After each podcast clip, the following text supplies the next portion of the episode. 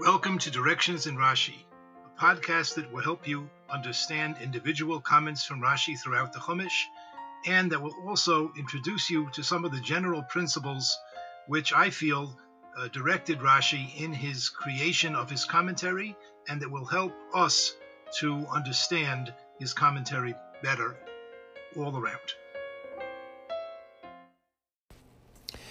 Like most of the great early Torah commentators, such as Ramban, Ibn Ezra, and Radak, Rashi was deeply concerned about the precise meaning of each word in the Torah. This extends even to investigating the grammar of a word or phrase. Rashi devotes considerable energy to explaining parts of speech, verb tenses, prefixes, and suffixes, and many other matters of Hebrew grammar. It is a mistake to skip over these grammatical passages. One reason is because Rashi was a great grammatical pedagogue.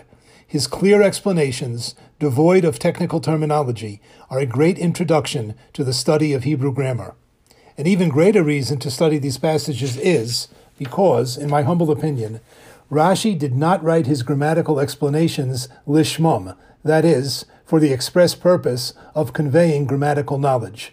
Rather, Rashi delves into grammar in order to clarify the simple meaning of the Torah. One who skips over Rashi's grammatical passages is missing out essential factors in Rashi's approach to the meaning of the Torah. Several weeks ago in Parshas Vayishlach, we read that Rachel, Yaakov's favorite wife, died, and then soon after, the pasuk tells us, chapter Lamed Hey, pasuk Chaf Beis, Vayelech Reuven, Reuven Yaakov's firstborn son went, Vayishkav es Bilha, Pilegesh Aviv, and he lay, he had relations literally, with Bilha, his father's concubine, one of his other wives, Vayishma Yisrael, and Yisrael Yaakov heard about this. Now Rashi tells us there that Ruvain did not literally have relations with Bilha. Rather, Rashi explains that Yaakov was accustomed to putting his bed in the tent that belonged to Rachel. And although Reuven was the son of Yaakov's other main wife, Leah, uh, there was no objection, no objection raised on the part of Reuven. However, when Rachel died, so Reuven felt that now Yaakov should move his bed into the tent of Leah, who is Reuven's mother, not into the tent of either Bilhah or Zilpah, who are in some way not uh, wives in the fullest sense. They are considered in some some way concubines or servants, and therefore, Rashi says, "Shebilbil mishkavoi," that Reuven uh, mixed up Yaakov's bed. He put Yaakov's bed in some other place, not where Yaakov wanted it.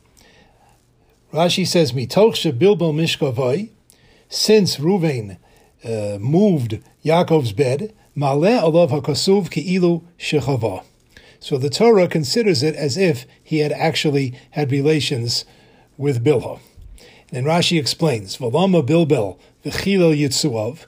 Why did he rearrange and profane Yaakov's bed. Shekshemesa Rachel, because when Rachel died, Natal Yaakov mitasoi, Yaakov took his bed, Shahoisen asuna tadir ba'oil Rachel, that it was normally placed in the tent of Rachel, v'loy b'shar ohalim, and not in any of the other tents of his other wives. But now, after Rachel died, unsana ba'oil bilha. Now Yaakov put that tent into the t- put his bed into the tent belonging to Bilhah. Bor Ruvain v'tava elboin imoi.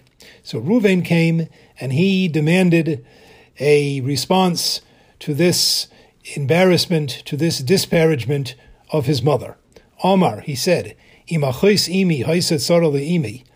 my mother's sister was a tsara, she was a competing wife to my mother.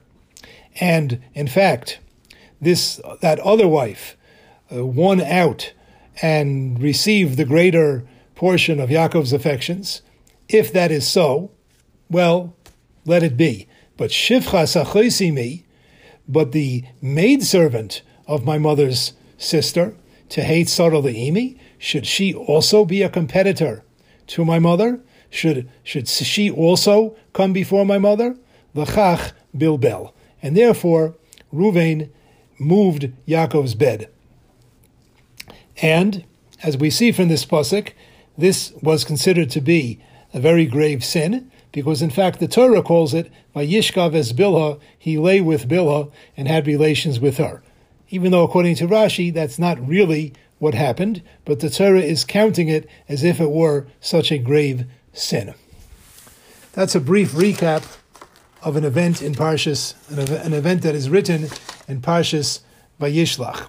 In this week's Parsha, Parshas Vayechi, Yaakov, when he is when he comes to bless his children on his deathbed, so to Ruvain he doesn't exactly give a bracha, but rather he rebukes him, and he says as as follows: Perak Memtes, Pasuk Gimel and Dalit.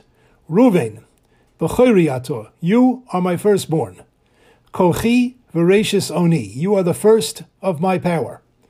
You are the first, the product of my first uh, use of my power of reproduction. Yeser se'es, the yeser oz. To you should belong an extra uplifting and an extra measure of strength.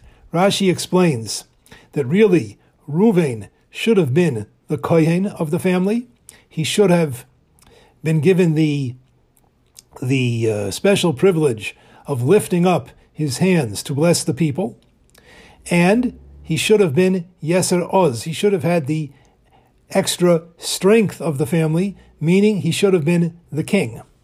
But what happened? Pachaz Kamayim. Because you were impetuous as water, Al Taisar. Therefore, you will not receive these extra gifts. Ki alisa mishka avicha, because you rose up onto the lying place, onto the bed of your father. Az chilalta, then you profaned. Yitzui Allah, the name of Hashem that normally went up onto my bed. Let's read a little bit of Rashi on Pasuk Dalit. Rashi says, Pachas kamayim, an impetuousness like water, a haste like water. Hapachaz vehebahola, the quickness and the impetuousness, asher miharta laharais kascha, that you hurried to show your anger, kemayim halolu hamamarim limerutza like these waters that hasten in their running. In other words, you acted very quickly, just as water can flow very quickly. L'chach al taisar, Therefore, you will not uh, receive these extra things. Rashi says, Al tirbe lito alolo. You will not take all of these extra privileges, which were fitting for you. And Rashi continues, we'll just paraphrase, and what was the the quickness, the quick, impetuous act that you did? Alisa mishkave avicha, that you rose up onto your father's bed, meaning you stuck yourself into this situation, you got involved with where your father puts his bed, and that was inappropriate. Now, Rashi, I think there are two very notable things that Rashi says here, which would not be obvious uh, to the average person reading this pasuk. Number one, is that Rashi introduces the element of kas, of anger. If we read the psukim in Parshas Vayishlach, we don't see that Reuven was angry. We see that he had a strong feeling about what Yaakov had done. He had a strong feeling that he felt that what Yaakov did by putting his bed into Bilhah's tent was was the wrong the wrong decision but we don't see that he was in any way angry.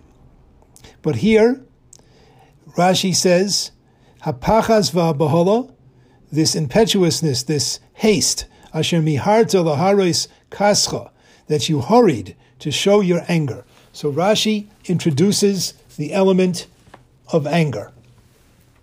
But not only does he introduce the element of anger, but he also says, lahares kascha, to show your anger. And I think there's a very important point in that one extra word. The Rambam in Hilches Deis, Perik Beis Halacha Gimel, talks about the very neg- negative character trait of anger. And essentially, the Rambam tells us to avoid it as much as possible. However, the Rambam does say that there are certain situations where it might be beneficial to show other people to act as if one is angry in order to, to put some fear into them and to get them to behave in a certain desirable way. The Rambam's words are, Ka'odam shehu midameko es. It is permissible to be like someone who appears to be angry, bishas ka'asoi, at the time of one's anger, v'hu eno koes, but he is not actually angry. And that would seem to be how Rashi is, is, is explaining this anger of Reuven. That Reuven, in fact, was not actually angry, but he was showing his anger. Rashi says, Laharois kascho, to show your anger. Now, if so, then we could raise the question why did Yaakov object to this? Well, first of all, even though Reuven's anger was not perhaps not inappropriate, but his act of moving his own father's bed was inappropriate. Secondly, it could be that Yaakov felt that there was some anger inside of Reuven, probably some minuscule measure, but whereas Reuven uh, felt that he was acting purely out, out of um, ideological uh, belief, Yaakov detected some bit of anger mixed in, and therefore he criticized him.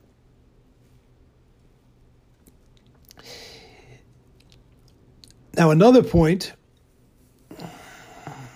that we need to make, as usual, is up till now we have discussed the content of this Rashi. We are talking about what it means, lahares kascha. But how did Rashi know that that's all that happened? Did he simply assume that a great person like Ruvain wouldn't really be angry? I think that that is not really his proof.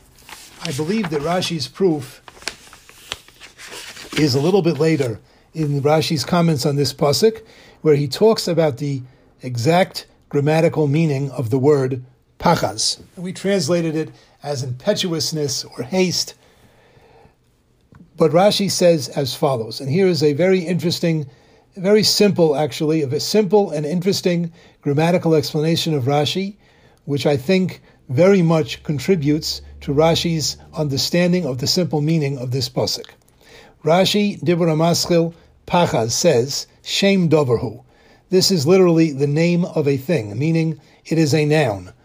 The word Pachaz does not mean you were angry, it means anger.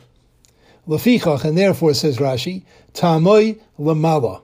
The accent on the word is at the beginning of the word, Pachaz, not Pachaz, Pachaz. V'chuloi nakud pasach, and it is, is entirely vocalized with the vowel pasach. It's pa chaz. The ilu hoyo l'shoinavar. If it would have been a past tense, hoya nakud chetzev kamos, kamats v'chetzev pachas, pasach.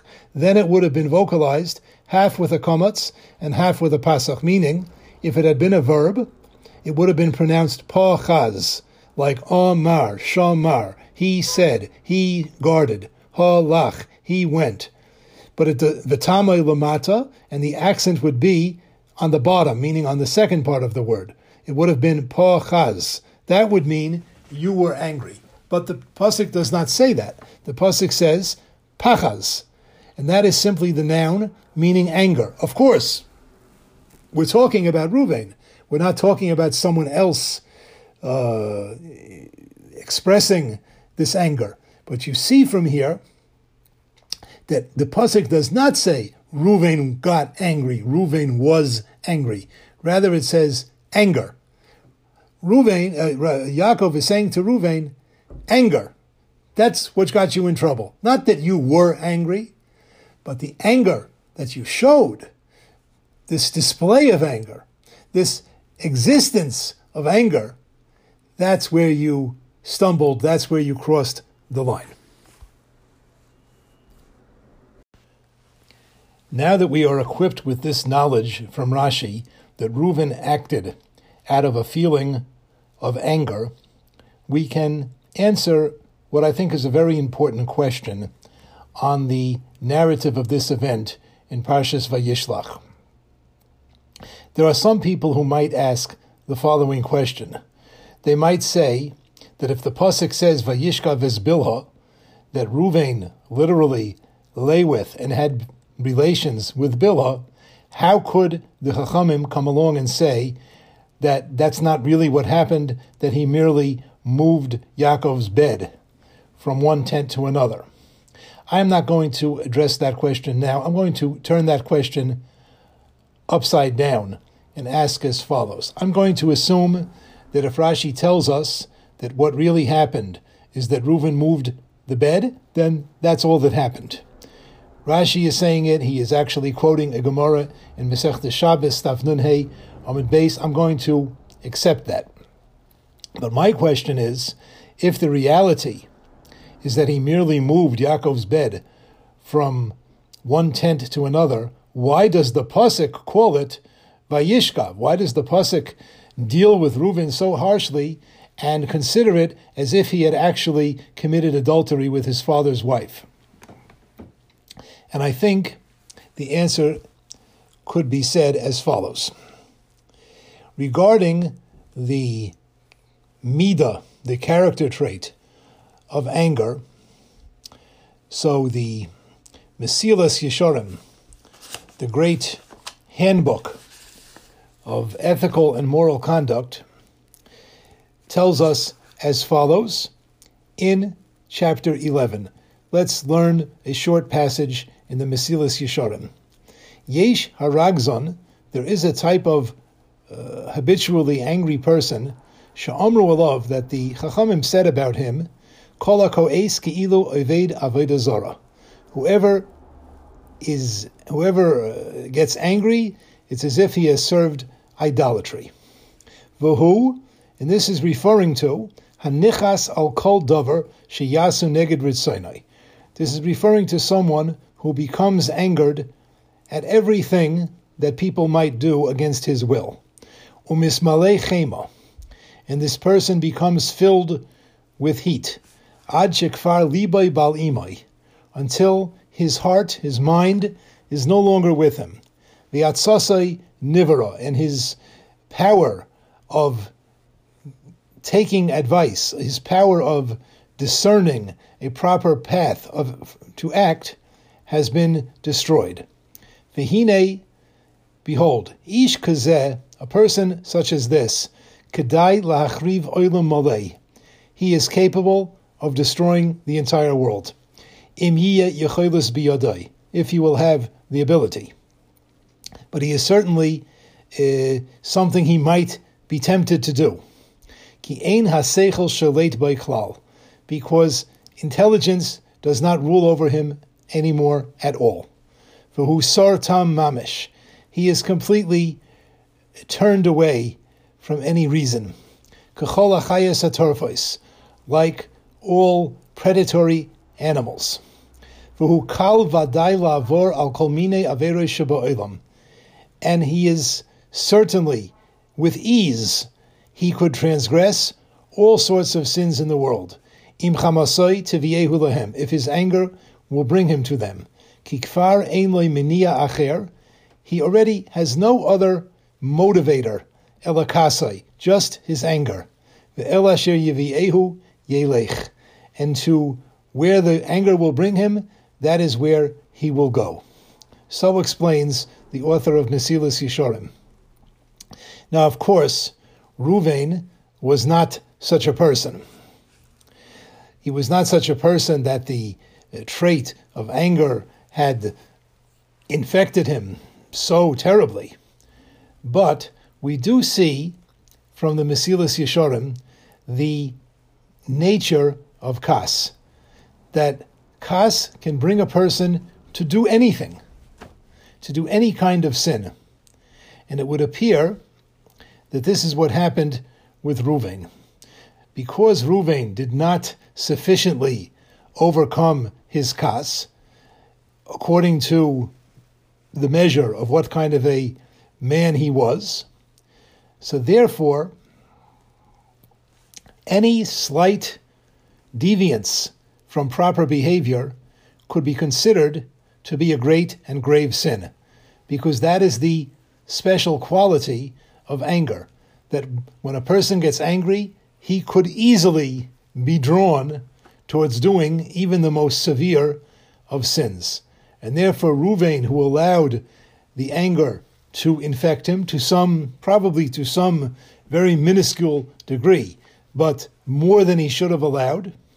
So now, when he did what is essentially a, a minor offense of moving his father's bed, but the Torah considers it as if he had done a very terrible offense, a, a really grave, um, a really grave violation of his father's marriage to Bilhah.